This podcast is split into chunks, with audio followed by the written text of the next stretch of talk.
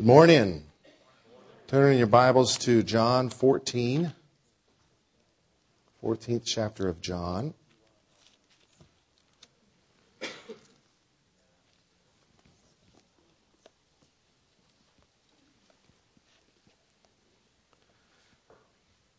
I love that song.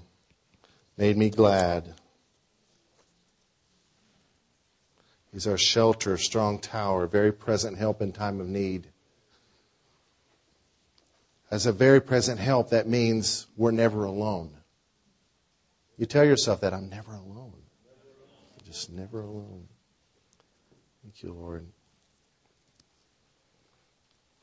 Jesus is speaking A lot of heavy words, his last, some of his last times to really pour his life into his disciples before he faces the cross. And verse 25, he says, These things I have spoken to you while being present with you. There's a time is coming when he's not going to be with them. Uh, all we've all we have known in our Christian walk is is the Lord being present with us by the Holy Spirit. But they had him literally present visibly in the flesh with them. And he was going to leave, and there was going to be an ache in their heart that would be very hard to understand. So he's giving them words of comfort that he's, that he's not going to leave them alone. He's sending them his spirit, and he will be present with them through the Holy Spirit. So that wherever two or three are gathered in his name, as Jeff said, he's with us, so we're never alone. These things I've spoken to you while being present with you. A time's coming when he's not. But the Helper, the Holy Spirit, whom the Father will send in my name, he will teach you all things and bring to your remembrance all things that I said to you. Peace I leave with you, my peace I give to you. Not as the world gives do I give to you. Let not your heart be troubled, neither let it be afraid. You have heard me say to you, I am going away and coming back to you. If you love me, you would rejoice because I said, I'm going to the Father, for my Father is greater than I. And now I have told you before it comes that when it does come to pass, you may believe. I will no longer talk much with you, for the ruler of this world is coming, and he has nothing in me. But that the world may know that I love the Father, and as the Father gave me commandment, so I do. Arise, let us go from here. And it's believed the next chapter may have been a continuation of the, con- of the, of the conversation or another occasion. Um, a great movie uh, is The Life of Christ according to the book of John. What is that movie called? It was made a couple years ago. The Gospel of John, I think, is what it's called. And you see him saying these words. It's just, oh, I, I need to watch it again. It's really good. Looking back at verse 26 again, but the Helper, the Holy Spirit, whom the Father will send in my name, he will teach you all things and bring to your remembrance all things that I said to you.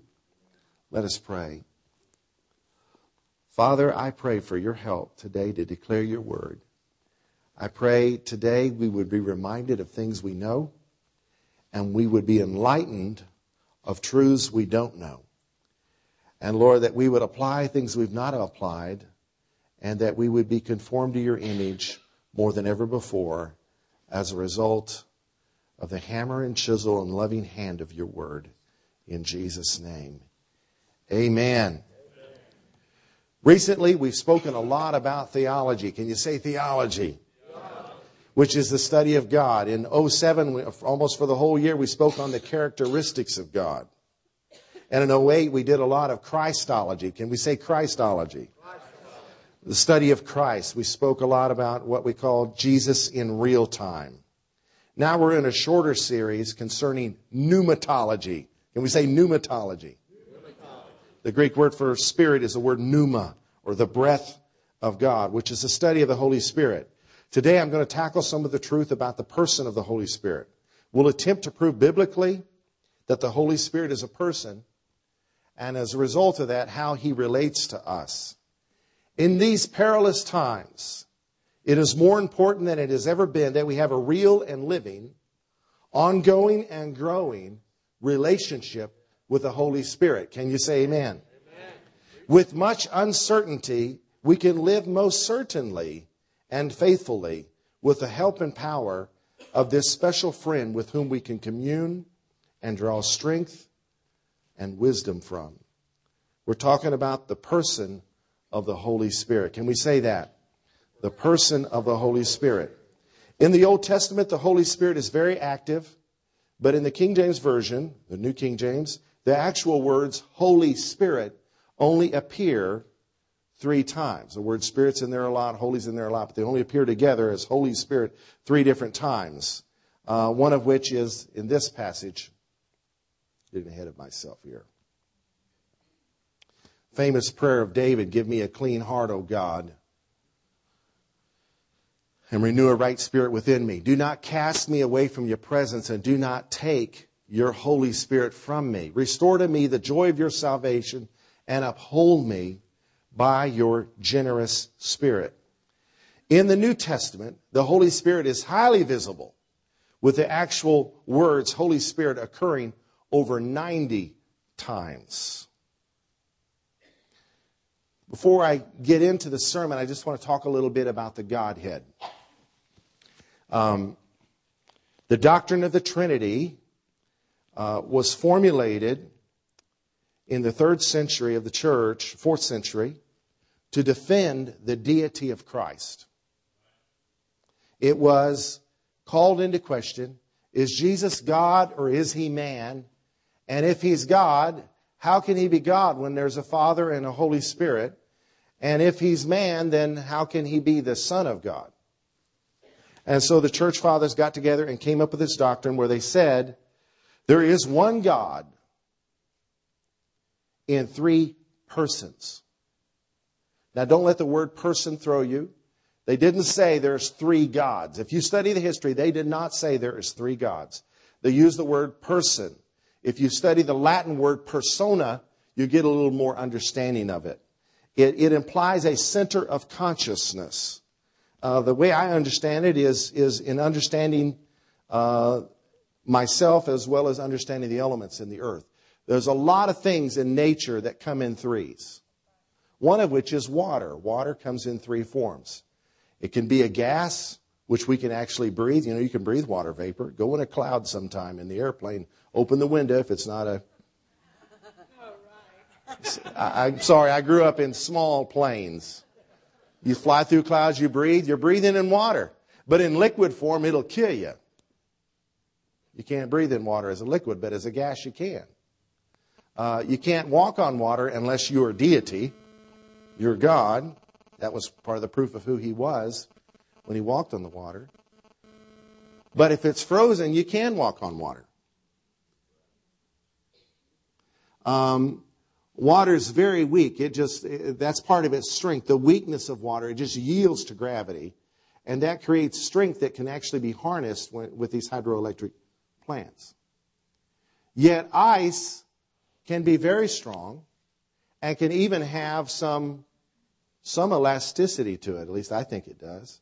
I remember seeing a uh, science film on a pipe filled with ice that they put under pressure and drilled a hole in the pipe, and the ice came out of the hole like a rod. It was amazing. This is a lot of pressure. The ice just came out, just slowly, as they applied pressure, just coming out as a rod, like it was, like it, like it was becoming clay or something. Just amazing. Yet it's all the same thing, but it can have three ways to relate to it. That's the way God is. As myself, I have a body that one day is going to be replaced. I have a mind that hopefully currently is being renewed. And I have a spirit that has been reborn. Hallelujah. But these three parts of me can be in unity or in conflict. My spirit can say, we need to pray. My mind can say, man, I want to watch 24. And my body can say, there's no food in this house. I'm starving. Yet I'm one person. Now, the difference between me, body, soul, and spirit, and God, Father, Son, and Holy Spirit, is perfect unity. No conflict ever. Now, I believe in one God so strong, I'm no longer afraid to say Father, Son, and Holy Spirit. There's a certain movement out there called the oneness movement that many times isn't oneness, it's smallness. Trying to bring God down to their element of understanding. When God is incredible. Yes. He's a triune God. I'm a triunitarian. Amen. So when we talk about the Holy Spirit being a person, we're talking biblically about the Holy Spirit. You're going to see this. Just hang with me here. It's very biblical to understand him as a person. Uh, this is our foundational principle. We, we want to understand this to everything I'm saying. The Spirit of God can be present locally. That is, at a specific location in time and space. His biblical proof. In creation, the Spirit of God was hovering over the face of the waters. Remember in the beginning, God created the heaven and the earth, and the Spirit of God was hovering over the face of the waters, and God said, Let there be light. So there is God, there's the Spirit, there's the Word, there's light. And here is a location where the Spirit is located at a specific place and time. In the beginning, specific time, God created the heaven and earth, specific place. The Spirit of God, specific person, was hovering, specific action, over the face of the waters, even a very specific place. So we're not approaching God as deists, that He's just off in some nebula somewhere. He's wound things up, and He's the higher power, and He's the man upstairs. No, He is intimately involved in life and can, and can function in specific ways and times and places. Now, difference between his spirit and ours is he's not limited to one place. Amen. Uh, when the angel visited Mary to tell her she was going to have the Son of God, he used these words The Holy Spirit will come upon you, specific person, and the power of the highest will overshadow you, and that child will be called the Son of God. When Jesus was baptized in water, the Holy Spirit descended. Here Jesus is in the Jordan River, specific place, right? The Holy Spirit descended in bodily form like a dove. I don't know that the Holy Spirit has a form like a bird. It could very well have a form like we have, but the point is, he's very gracious. Descended upon Jesus like a dove, and a voice from heaven said, This is my beloved Son, in whom I'm well pleased.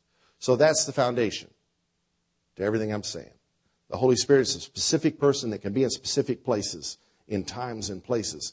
And because of that, we can trust all these other things to be true based on the Word of God. All right, let's move on. Number one, when speaking of the Holy Spirit, Jesus used the personal pronoun He. He. I grew up singing songs like, uh, Something Got a Hold of Me. I went to the meeting one night and my heart wasn't right. Something got a hold of me. I'd like to change that. Someone got a hold of me. It's talking about the Holy Spirit. Another song, I've got it, I've got it, I've got it, I've got. Do you got it? Lord, forgive us. Listen to what Jesus said. John 14. Once again, I will pray the Father, and he will give you another comforter that he, another helper, who's this pronoun he referring to? It's referring to the helper, the Holy Spirit, that he may abide with you forever. The Spirit of truth, whom the world cannot receive, because it neither sees him nor knows him, but you know him, for he dwells with you and will be in you. So the Holy Spirit was going to come in power when Christ left. But as God, he's, he's already everywhere, but he's going to be in power when Christ left and represent Jesus, be Jesus in their midst. So he's going to be their helper. So he used the personal pronoun he, did not use it. Right. Second point. Jesus said the Holy Spirit would be another helper. Now, for something to be another, there has to be something first, right? If there's going to be another helper, there has to be a helper first. Is that not true? So first there's a helper, then there's another helper. If you're driving another Lexus, that implies there's been another one. There's been a previous. All right, if you're driving another Lexus, that implies there's been a previous Lexus, right? If I'm preaching another sermon, it implies there's been some previous ones, right? All right. So who's the previous helper? It's Jesus. Was Jesus a person? Yes. All right. Look at what he said in John 14. I will pray the Father, and he will give you another helper that he may abide with you forever. Now, why did he say that? Because he was fixing to leave.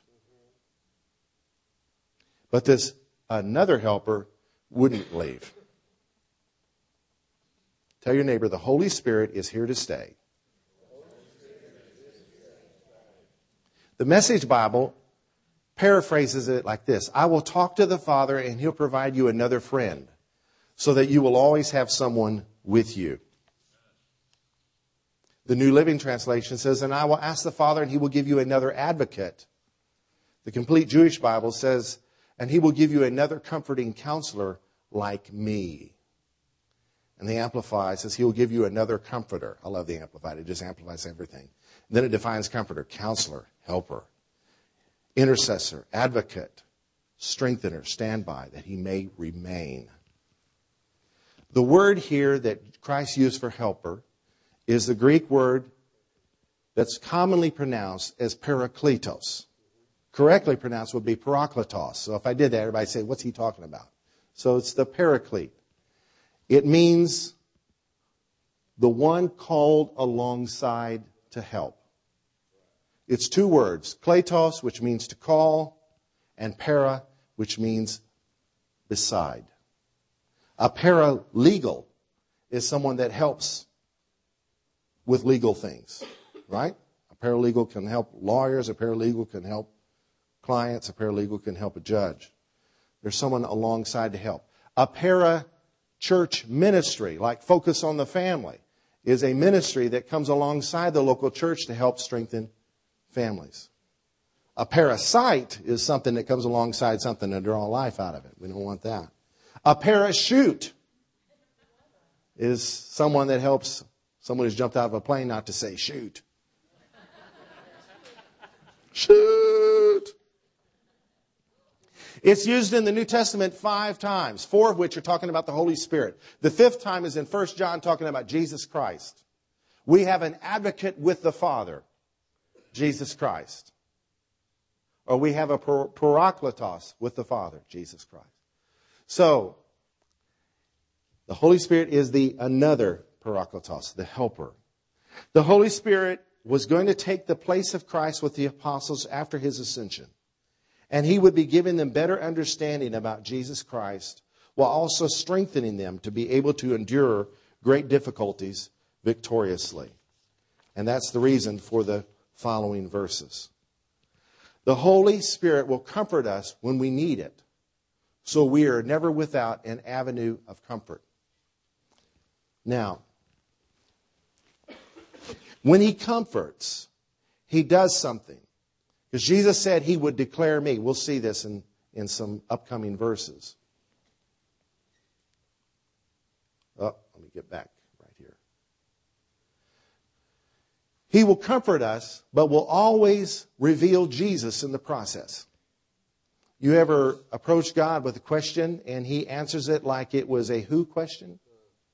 Lord, I, I wasn't asking who you are. I was asking, what am I going to do? Uh, an example, um, back during the Gulf War, I was in my early 30s, and I had read, I think, Charisma Magazine or some Christian periodical of the revival that was happening in the desert with soldiers where they were taking drinking water and making baptistries and baptizing soldiers by the hundreds. And a 30 year old chaplain was interviewed and he says, I was born for this. I am walking in my destiny. And at that time of my life, I had a job I hated. I didn't feel like I was walking in my destiny. I was discouraged. And it just discouraged me more. Not that I wanted to be jealous. So I went to the Lord in prayer, and the Holy Spirit came to comfort me. And in so doing, he revealed me a little bit more about Jesus. How do you think, these words came to me, how do you think Jesus felt when he was in his prime at your age and it got cut short? You have a future ahead of you. He was fixing to have to leave just when things got rolling. That was a pain I'd never thought about. And that comforted me because I know Jesus understands. So that comforted me greatly. At the same time, I grew in my understanding of Jesus. Isn't that incredible? Here's a video. The very, very thing happens. But it's done by CNN, a newscast, and they kind of turn it into a precious moments thing with music and, you know, trying to generate a, oh, isn't that sweet feeling? Look past that. This is about a kid who needed comfort. And the process of the Holy Spirit comforting him, he got a revelation of Jesus he didn't have before. Watch this. Well, they call him the Sky Angel Cowboy, the voice of a little boy who called a radio station to share a story and a lesson that God showed him, a message that has now captured the world's attention. This is 13 year old Logan Henderson. He lives on a ranch in the middle of Nebraska. Isolated from much of the world, he often listens to KSBJ Christian Radio out of Houston, Texas, which he picks up on Sky Angel. In late October, Logan made a call to the station that would soon be heard around the world. Hey, Mike, can I talk to you? You bet, Logan. What's up? I want to tell you something that God just told me. Okay. Last night, my dad was roping this calf. And this calf had been born from a really old cow. She she didn't have really the greatest milk. She didn't have like the vitamin C and stuff. Okay. She broke her back. And this morning I went out and put her down myself. I was talking to God. I was asking God why she was special. And God said, You know, Logan, my son was special, but he died for a purpose. It's kind of the same thing. That calf was close to me, and God's son was close to him. Logan, you're you're so right. It's true. Think you're gonna be okay? Yeah, I'll be fine. But I just I wanted to tell you guys that that is so important. Just remember, when you lose a loved one or a pet, always remember that God gave His Son too, and He understands. He will always understand. He will always just run to Him. Logan, you're wiser than you know, buddy. Oh, I just figured I'd better call and share with you guys. Love you. Love you too. Bye. Bye bye. Wasn't that powerful? Um, I just want to put out a little appeal here. Can we just hit the pause button? Little appeal. John Defoe sent me that video. Thank you, John. If you find a good video that might work in a sermon, just send them to me, and I, I'm building an arsenal.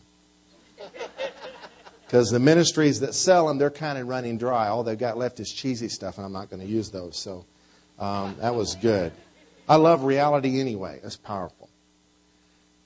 In his grief, having to put down the calf, Holy Spirit ministered to him, comforted his heart, let him know that he understood. Because the cross is a very painful thing for God to go through. Amen? So he understands. Reminds me of the passage, you know. Um, we have not a high priest who can be tou- who cannot be touched with the feelings of our infirmities, but was in all points tempted as we are, and yet without sin. We can go boldly to Him. Amen.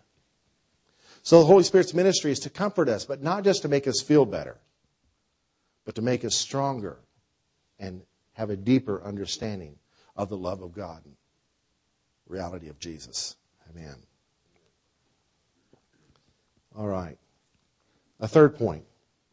Jesus said the Holy Spirit will teach, remind, and testify. But the Helper, the Holy Spirit, whom the Father will send in my name, he will teach you all things. Can we say all things? All things. and bring to your remembrance all things that I said to you. So the Holy Spirit is a teacher. He will teach us. We need to listen to him. That's why worship is so powerful. That's why reading the word is powerful. That's why just getting quiet before God. And, and, because every time I'm all fired up, ready to do something in anger, if I'll just slow down, the Holy Spirit will calm me down and bring wisdom where I need it. Anytime I don't, there's a price to pay. 1526, Jesus said, But when the Helper comes, whom I will send to you from the Father, the Spirit of truth, who proceeds from the Father, he will testify of me. That's what happened to Logan. The Holy Spirit was testifying of Jesus. The Holy Spirit always reveals Jesus. He doesn't focus on himself. It's all about revealing Jesus. So that's why we're having to read what Jesus said about the Holy Spirit to get this understanding.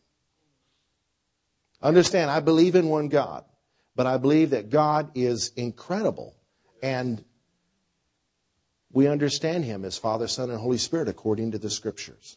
The Holy Spirit is not an impersonal force. And while we can experience him and enjoy him and be filled by him and be baptized in him and be encouraged by him, those are all glorious experiences, but he is not a glorious experience. You understand that? A wedding is a glorious experience, but a bride and groom are not a wedding.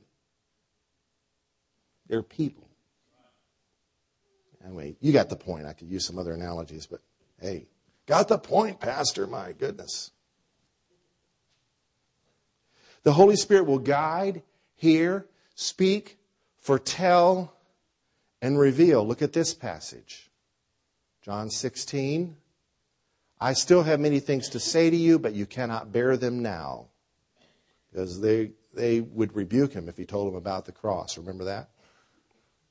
However, verse 13, when he, the Spirit of truth, has come, he will guide you into all truth. And don't let any human being tell you they know all the truth. It's a process. We're all learning stuff.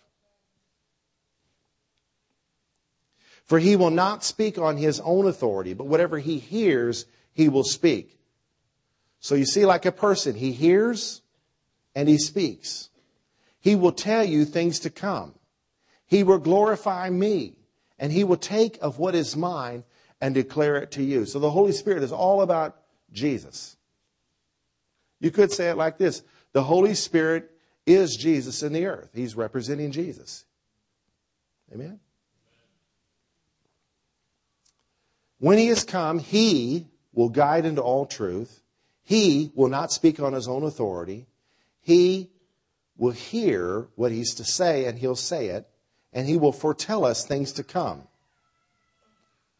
He will glorify me, and he will take of what is mine and declare it to you. So he will reveal Jesus. So when a person is converted, the Holy Spirit has been working in their life. He may use a track, a, a TV uh, program, or a human being to bring a truth to that person. And if that person accepts that truth and believes that truth, that is a miracle. That's the work of the Holy Spirit. When we become believers, we believe Jesus is the Son of God, born of a virgin. How can you believe that? You can't. But if the Holy Spirit convinces you it's true, faith is born, a miracle happens. So the Holy Spirit is operating in your life to bring you to Jesus. Now, let's just take a little sidebar just to keep your attention. Does anyone remember the Pony Express? Y'all are that old? It carried mail from St. Joseph, Missouri to Sacramento, California from 1860 to 1861, about 18 months. The advent of the transcontinental, first transcontinental telegraph put it out of business. It was very expensive at the time, charging a dollar to carry a half ounce letter. Um, they had invested about $700,000 in this thing, uh, bought hundreds of horses, set up dozens of state, hundreds of stations, basically over 1,900 miles from Missouri to California. And it would take around 10 days to take a letter from Missouri to California. These soldiers, uh, these riders were young men, weighed around 120 pounds apiece. They would ride for uh, 25 miles or so and change, from 10 to 25 miles and change horses. But they would, they would ride for over 100 miles before they would change riders. Um,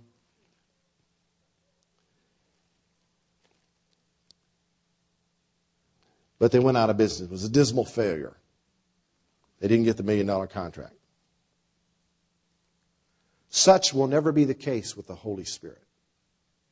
There is no technology, no improvement, no invention, no replacement, no doctrine that will ever take the place of the person of the Holy Spirit. Communication technologies come and go. But the Holy Spirit's here to stay. So don't let anybody scare you from talking about the Holy Spirit. Robert Morris at Gateway Church uh, grew up in a church, and before he went to Bible school, his pastor told him, You stay away from any Holy Spirit talk. And Robert said, The day came when I realized the Holy Spirit was God, and it highly offended me. Stay away from God talk. Holy Spirit is God, and He's here to stay, and there's no improvement upon Him. No slick way of doing things. Our methods in the church may change, but the Holy Spirit is here to stay. Amen? The Holy Spirit will convince us of the truth about Jesus. John 16, nevertheless, I tell you the truth, it is to your advantage that I go away. For I do, if I do not go away, the Helper will not come to you. But if I depart, I will send him to you. And he came with the sound of a rushing mighty wind and cloven tongues as of fire and filled 120 plus people, maybe up to 500 people on that glorious day, which could have been the upper room or in the temple. It doesn't say, but it was in Jerusalem when it happened on the day of Pentecost in Acts chapter 2. Peter stood up and declared that Christ is at the throne. He knew he made it because the Holy Spirit came. And he said he poured out this, which you now see and hear. He poured out the Holy Spirit.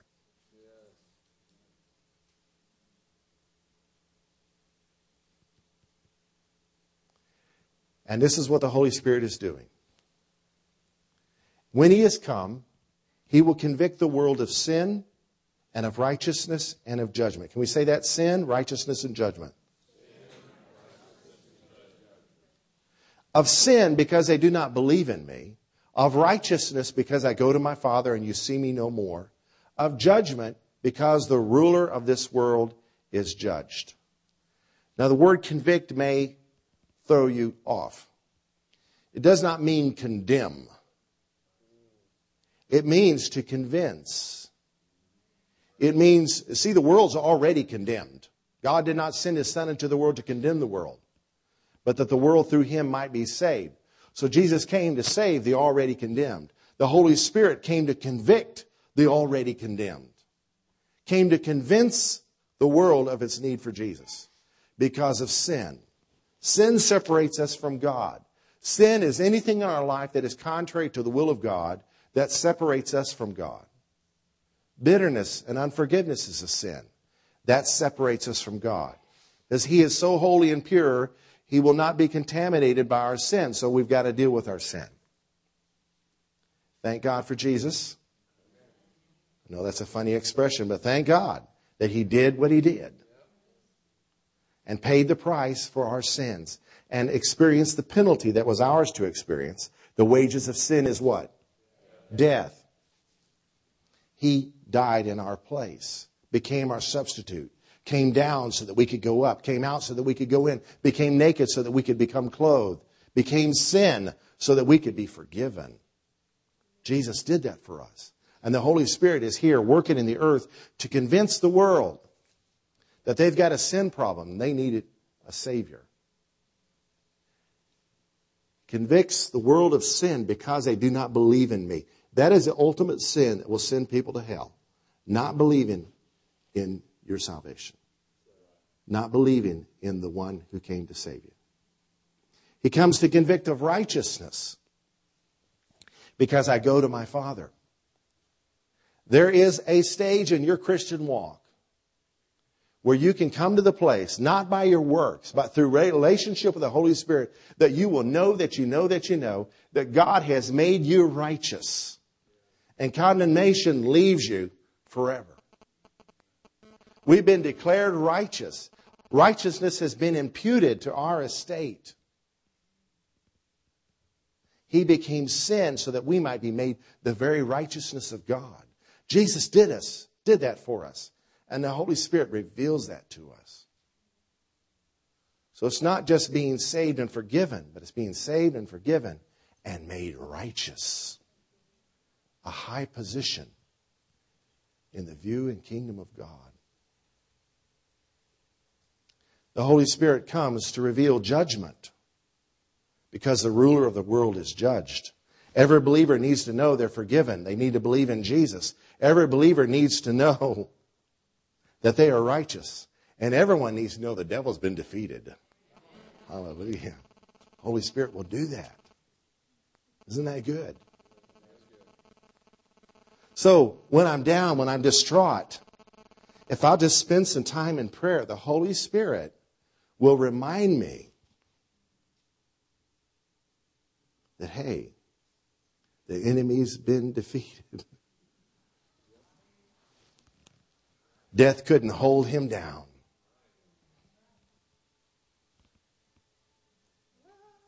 Hallelujah. Must be God calling her. He's not talking about Jesus, it's not the Holy Spirit. So let's do some review here. The Holy Spirit is not an it. Let, let, me also say this. There's some theologies that require the King James Version version.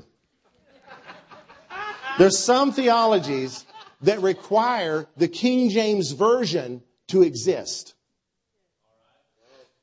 Give them another good translation, and if it, it, it doesn't exist, that's why there's a lot of King James only verses, ver, uh, churches, because some of their favorite doctrines can't stand they, they get unstable ground because of the 16th century English.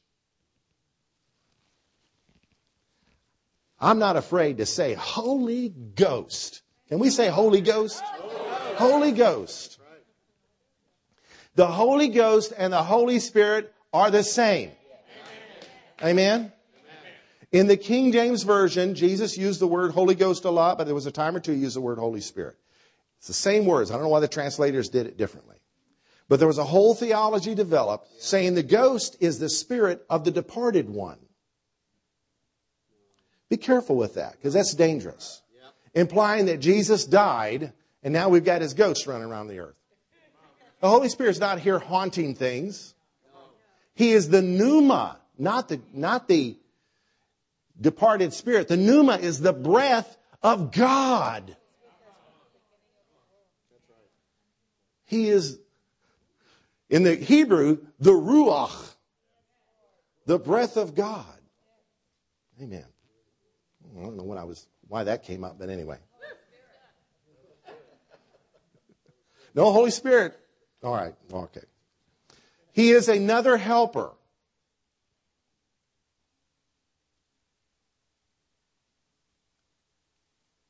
Don't ever get caught in this game.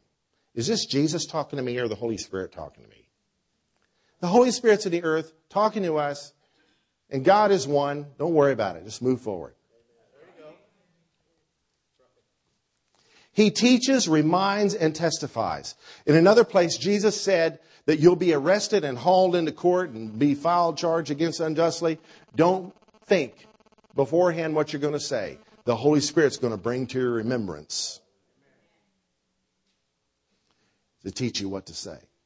Now, to be reminded of something means there needs to be something there for the Holy Spirit to work with. Understand? We're not puppets. He's not going to come down and make a puppet out of you and, and your voice is going to change. No. He's going to bring to your remembrance things you have learned. It's going to be you talking, you testifying, things you already know. So that means as believers, we need to be true disciples of Christ and be learning things.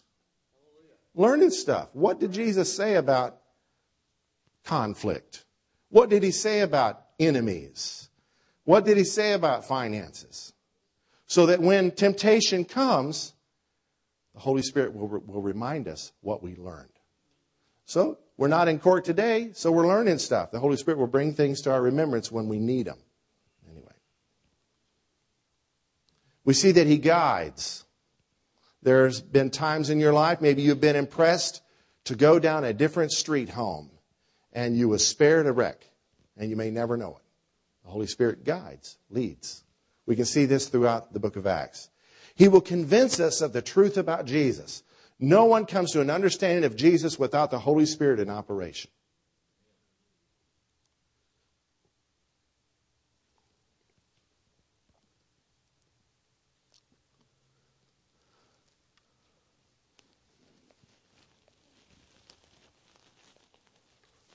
Let me talk to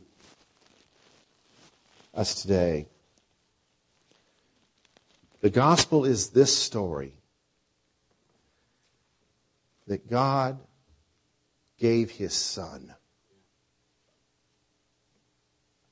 so that whoever would believe in him would not perish but have his everlasting life. Now, some would mock that. Why would God give his son and not give himself? Well, a greater expression of love is in the giving of our children. Slap me around, that's offensive. Slap my kid around, that's highly offensive. God used the ultimate sin, which was a mistreatment of his son. The planet should have melted at that point. But he used it to express his love for you and me.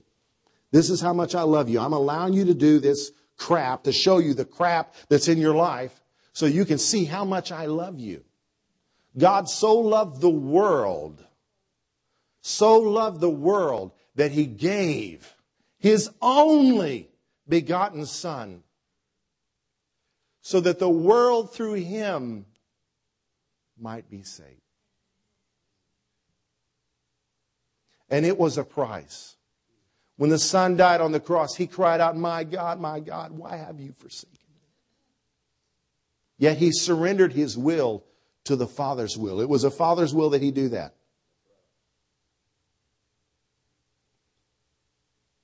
That's the good news. God really loves you. And his son paid the price for your sin. There is no sin more wicked than what happened at the cross, and he forgave that. So surely he can cover the petty stuff that's going on in your life. The Holy Spirit is in this room speaking to hearts. If you find yourself beginning to believe what I'm saying more than you've ever believed it before, the Holy Spirit's working. Not the skillfulness of the preacher, it's the foolishness of preaching, the Bible says, that he chooses to save souls. So in your witnessing, don't feel you have to have all your T's crossed and all your I's dotted. Do your best. Sharpen your sword. But it's the Holy Spirit that does it anyway. So trust Him to help. So you're here today. The Holy Spirit, who knows all things and teaches all things, knew you were going to be here and He set you up. Today I'm going to talk about the Holy Spirit and wind up talking about Jesus. Because you cannot talk about God without talking about Jesus. You cannot talk about Jesus without talking about the Holy Spirit. You cannot talk about the Holy Spirit without talking about Jesus. Because God is one. Amen?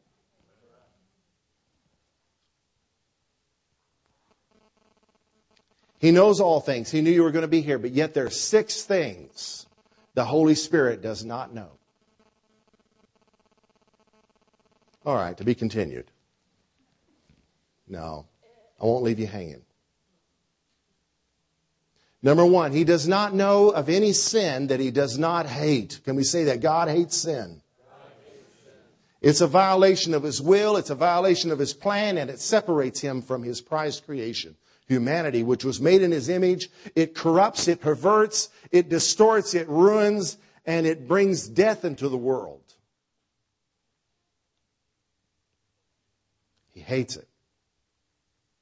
Number two, he does not know any person who is not a sinner. Number three, he does not know any sinner that he does not love. He's not willing that any should perish, yet he can't stand sin, and yet everybody's a sinner. This is kind of a dichotomy, is it not? Number four, he does not know any way to save sinners who he loves from their sins, which he hates, other than through their calling upon Jesus Christ to forgive them of their sins. Holy Spirit knows of no other way. Yes, but what about all the other religions? Well, we're not dealing with that. We're dealing with you. Are you ready to meet God today? The Bible declares, and the Holy Spirit seconds it, that there is no other way, no other name given among men whereby we must be saved than the name that is above every name, the name of Jesus. He came in his Father's name. He received his name by inheritance. He sends the Holy Spirit in his name. And it's through calling on his name that we receive the benefit of his blood, the price he paid on the cross.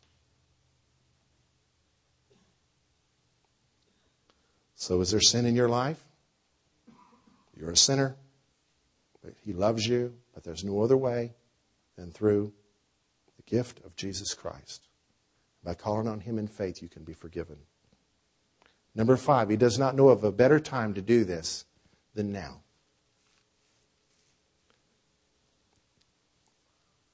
And he doesn't know of any better recipient for this than you. He's not willing that any should perish. Oh, but I've done bad. Oh, perfect opportunity for him to show his love. Where sin abounds, grace does much more abound. God chooses to show his love even more powerfully in the lives of those that feel like they're the most unworthy. Can we bow our heads?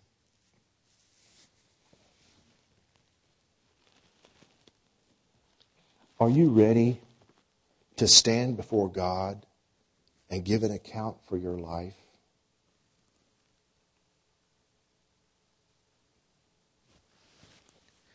Do you know that your sins are forgiven and that you are right with God and He has made you righteous?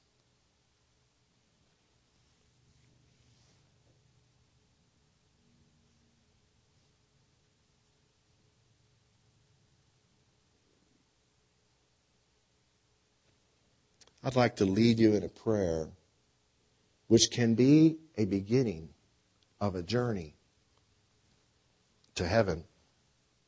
It can begin right here. And it all begins with calling on the name of Jesus. And we can do it together.